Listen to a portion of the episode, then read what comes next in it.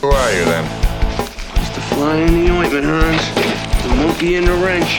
The pain in the ass. A pain in the ass. That's what we are here at Online Big Blue Sports, bringing you the best New York Giants sports talking around here. Because you know what? We're going to give it to you honest.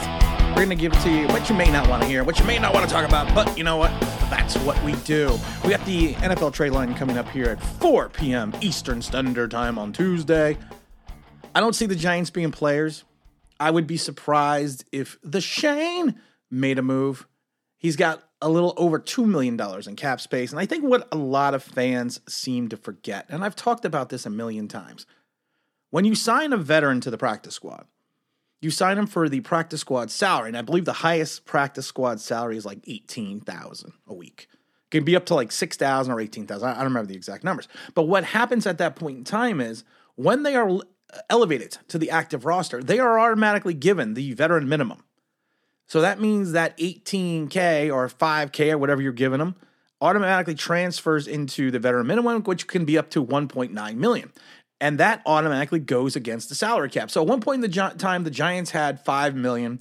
They gained about 700,000 with the Kadarius Toney trade, but with everything they did with veterans that they brought in, they're down to 2 million now. So that's going to be an issue. And everyone's talking about the Jerry Jeudy trade of the Broncos. Well, first of all, who said that the Broncos are going to trade Jeudy? The Broncos just won in London. They still have uh, playoff uh, aspirations, you know, and it's going to be the fact that he's 23 years old. He's not going to come cheap. He's due about a million, I think, this year for the remainder of the season, and he's only got a 2.6 million dollar cap hit. But it's it's will Schoen turn around and try to trade those assets? Trade those valuable draft assets because that's how he's building this team. That's how he's building the team with Kayvon Thibodeaux and Evan Neal and Wan'Dale Robinson and big old Joshua and Bellinger and Belton. He's building it through the draft. So the question is going to be is he going to change his modus operandi to fulfill a need that, you know, some say we need, I say we don't. I need a tight end, I need a linebacker. That's what I need because of the fact that we are not a pass first team. We are not and we're not going to be. We are a run heavy team. We're a read option running team with this quarterback. So going out and spending this type of draft capital on a wide receiver who has got, you know, who while has talent, has injury issues, has a little bit of a malcontent, a little bit truculent with the media, and then go out and get him as well. Then everyone wants to go out and get Cooks. Cooks is, you know, he's with the Texans. He's got he has six seasons with over a thousand yards. Um, the Texans, are they headed to the playoffs? No. No, they're not. He's 29 years old and he's under contract for 18 million in 2023. No, it's not happening. Chase Claypool. People are talking about Chase from the Steelers. It's not happening. Chase is Chase is not going to happen either. He's not happening either. They talk. You talk about uh, Odell Beckham. Odell Beckham's not going to be ready till December, if the earliest. We're always talk. We're always talking about you know players that we want to bring in, but I just don't see the linebacker situation being one of them. The one player I do see, which makes sense and is going to be available, is a linebacker is Cory Littleton. Cory Littleton, who his career has kind of petered out after his big free agency signing, and then he dropped over to the Raiders and he dropped over to the Panthers. He's a good cover. He's a good cover linebacker. He may, he he would actually Cory Cory Littleton would actually make sense for this team. I mean, will it will it happen? I, I don't I don't know, to be honest. I'm actually looking up Cory's contract right now because I don't even know what Cory's contract is. But he's a good cover guy. He's on a one-year deal with 2.6 million, so he's probably owed a million for the rest of the season. And like I said, Cory was a guy that I actually liked um, when he came out. He came out the same year as Blake Martinez.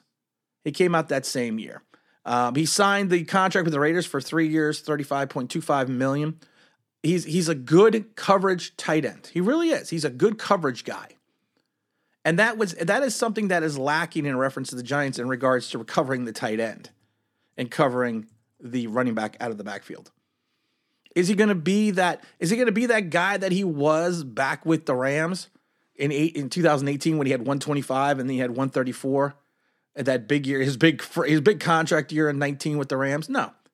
He's probably going to be more like the guy in 2001 for the Raiders when he had 98 tackles. That would make more sense than going out and getting a guy for a quarterback who is probably not going to be here next year because of the fact that you're going to be looking at you're, you're more likely looking in the draft to replace Daniel Jones. I, I mean, like I said, you everyone can have the, and I'm going to say it over and over again. You can have the love affair with Daniel Jones. That's fine, but his stats against Seattle were basically identical to his other stats in in the in the in the seven games prior to that. They're the same stats. The difference was the ball didn't bounce our our way, and we couldn't run. And I loved it, like I said, because people have said it before. If you spend all your time complaining about your wide receivers and your offensive line, you don't have a quarterback. Because there's been plenty of quarterbacks who have elevated their wide receivers. And I've said this a million times before. Look at Eli Manning. What wide receiver left Eli Manning and prospered? It took Odell Beckham years to prosper.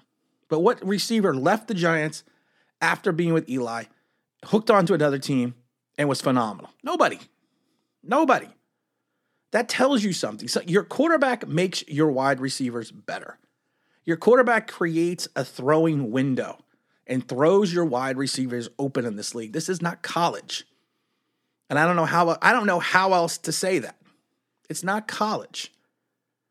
And it's not a slight against Daniel Jones. It's just Daniel Jones's talent level. I posted the video what Kurt Warner did a couple days ago because I think it's a great video of breaking down both Daniel Jones and Zach Wilson from the perspective of a Hall of Fame Super Bowl winning quarterback who went to the Super Bowl three times. It's not coming from me. It's not coming from someone else on YouTube or Twitter or Instagram. It's from a guy who was in who who did it and did it at the highest level and can evaluate properly evaluate quarterback talent. So you don't want to go out there and waste your draft capital on a wide receiver when that is not the way your team is put together. You do need to find a linebacker. You do need to find a coverage linebacker who can help maintain the edge when we go when the other team runs off tackle.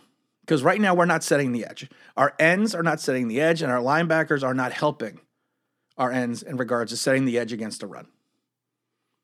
And I get concerned because of the fact that we need we talked about it before. I'm going to talk about after trade. Like Kafka needs to start making some adjustments because, like I said, this far into the season, at eight games into the season, the league is starting to adjust to what the Giants are doing offensively. So I'm hoping that Kafka and Daboll during this bye week are sitting down right now and saying, okay, these are the things that we need to do differently on offense because the offense is still anemic, and it's not just because of a wide receiver. You get a wide receiver that's not unless you're getting an unless unless Jerry Rice is coming out of retirement and he's going to go back to his prime. No one you get is going to help turn around this Giants offense. And if you think that, you're not watching the game. You're not watching how this team plays on offense. And that is the big parameters on what they should or should not do at this trade line. And also, like I said, you are going to be limited and precluded from certain players just on the salary cap alone. Because, like I said, Schoen's already pissed at in 2024. He had to give that three and a half dead contract year to Leonard Williams. You think he's going to? You think he want? He's to eat more into his 2023 cap, and his 2023 cap is not looking that spectacular. Like I said, we got about 50 million in 2023, and I'm going by my numbers. I'm not going off the sports websites that give the numbers because my numbers have. And I've said this before. One thing I have had, one thing I've been extremely proud of on this channel last three years, our salary cap numbers have been off maybe a hundred grand either way. And I've I've always prided myself in reference to our salary cap numbers because we've we've we've worked with the salary cap. We have been in the rooms where salary caps are being worked for NFL teams.